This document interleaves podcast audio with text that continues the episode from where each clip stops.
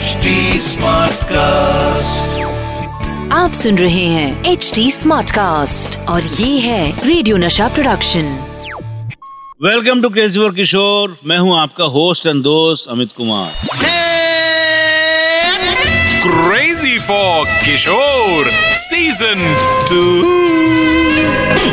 इन दिनों आपको मैं बाबा के एक बिल्कुल अलग रूप के बारे में बता रहा हूँ। आपके किशोर कुमार, जो फ़िल्मों में हर बात पर कॉमेडी कर सकते थे, वो एज अ फादर कैसे थे? उनका एक ऐसा रूप, जो मैंने खुद पहली बार देखा था। बाबा के पहले हार्ट अटैक के बाद, उनका ध्यान शादी वाली बात से तो हट गया। लेकिन वो बार बार ये बात ज़रूर कहते थे कि तेरे साथ ऐसा क्यों हुआ? मेरे साथ होता तो ठीक है, पर तेरे साथ क्यों हुआ? ये कहते हुए उनकी आँखें भर जाती। बाबा के इस दुख को दूर करने का मुझे मिला एक मौका। जिससे बाबा की आँखों के दुख के आँसू खुशी के आँसू में बदल गए। पहले हार्ट अटैक के बाद डॉक्टर ने बाबा को तीन महीने रेस्ट के लिए कहा। मुझे आज भी याद है 16 फरवरी 1981 को बाबा कोलकाता से मुंबई आए।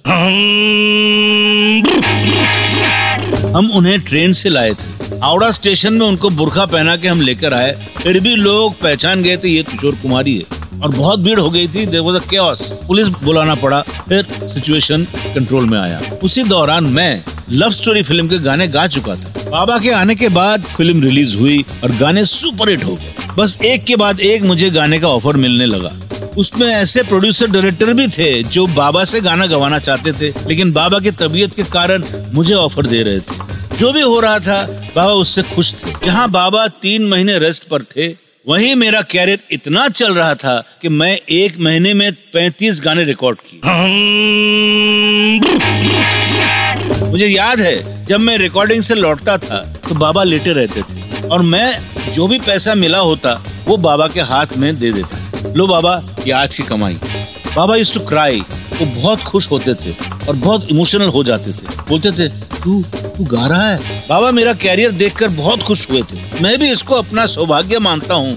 उस टाइम मेरा कैरियर इतना अच्छा चल रहा था कि मैं बाबा को थोड़ी खुशी दे तो सका, वरना उनको ठीक होने में शायद और टाइम लगता। बाबा हार्ट अटैक के बाद रेस्ट पर थे। यही वही टाइम था जब बाबा रविंद्र संगीत सीखने लगे और हिंदी गाने बंद कर दिए थे। रविंद्र संगीत के बाद फिर बाबा सात साल तक एक्टिव रहे।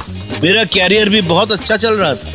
शादी के लिए मेरा एटीट्यूड चेंज हो गया। था मुझे शादी करनी ही नहीं थी। बाबा मुझे अक्सर समझाते थे और मज़ाक करते थे कि, तू शादी कर ले, मैं एक्सपर्ट हूँ, मुझसे सीख तू। पर मैं कभी माना ही नहीं। जब मैंने शादी की, तब मैं बावन साल का था। बाबा मेरी शादी नहीं देख पाए। पर मुझे पता है, बाबा जहाँ भी होंगे, मेरी शादी देखकर खुश हुए होंगे। बाबा का एक सपना था, मेरी शादी।